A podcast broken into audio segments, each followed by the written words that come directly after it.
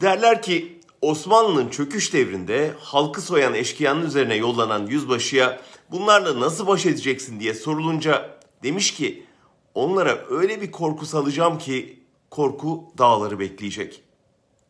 Bu ara Ankara'da korku dağları, sarayları bekliyor. Önce 126 emekli büyükelçinin ardından 103 emekli amiralin Montreux Sözleşmesi'ni savunmak için yayınladığı ortak bildiri iktidarda büyük panik yarattı. Nedeni malum. Her şeye hakim olduk, herkesi susturduk sanırken yükselen bu sesler her defasında hala bitmediler kaygısına ve devrileceğiz korkusuna yol açıyor. Korkmakta da haksız değiller, herkes biliyor. Hesap ağır sorulacak. Ancak bunun askeri müdahaleyle olmaması gerektiğini 15 Temmuz'da toplumun her kesimi ortak sesle dile getirdi. Silahlı kuvvetlerin kurumsal olarak siyasete müdahalesi hem demokrasiyi sakatlıyor, hem orduyu zehirliyor, hem müdahale edilenin önünü açıyor.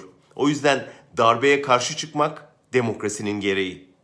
Öte yandan emekli askerlerin ellerinde silah yokken topluca tepkisini dile getirmesi elbette en doğal haklarıdır, ifade özgürlüğüdür, dahası yurttaş sorumluluğudur devlet kurumlarının polisi, bürokrasisi, partisiyle tepki sırasına girmesi ikiyüzlülüğün daniskası.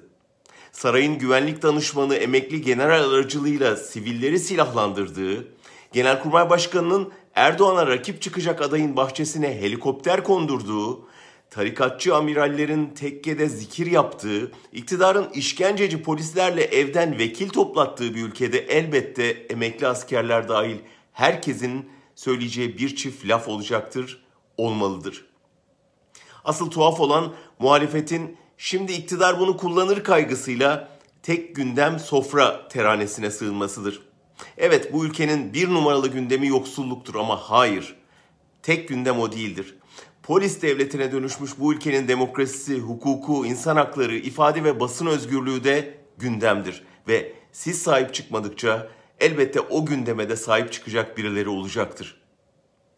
Şimdi bir hafta darbeci muhalefet suçlamaları ve mağduriyet masalları dinleyeceğiz. Olsun. İktidar şunu bir kez daha gördü. Türkiye gibi bir toplumu topyekün suskunluğa sürükleyemezsiniz. Bütün demokratik kanalları tıkarsanız bir gün gelir, koyduğunuz bütün bariyerler devrili verir. Korkunun dağları beklemesinin nedeni bu işte.''